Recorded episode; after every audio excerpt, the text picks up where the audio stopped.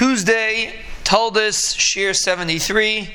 We're holding the beginning of Perik Tez Actually, we let we skipped a little piece in Perik Tezvav. The Chofetz Chaim just talks about the seriousness of ribbis and how a person Chas Hashem lends beribis gets Rahman Slan a terrible einish.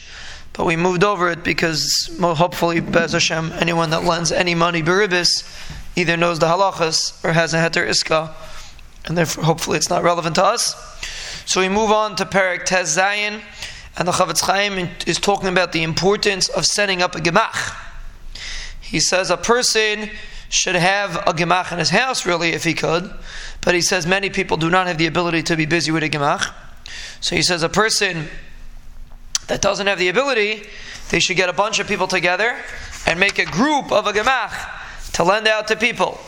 He says, make a gemach, and everybody should chip in, should give money to participate in this gemach, and then you'll have a you'll have a yad in uh, in the havos.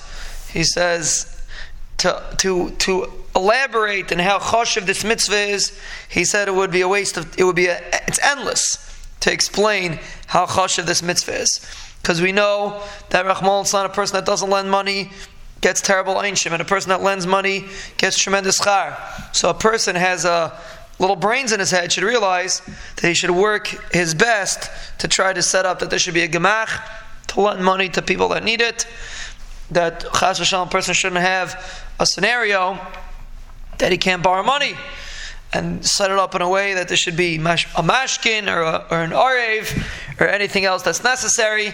But the main thing is that there should be a gemach. So the Chofetz Chaim is saying that a person, Baruch Hashem, today, there's plenty of gemachs in town. A person has an ability to lend money to a gemach. You don't bear the responsibility for the loan. Anyway, the gemach takes care of that. All you have to do is lend some of your money to the gemach, and then you have a yad in these halvois, the Chofetz Chaim says, and the schar is endless.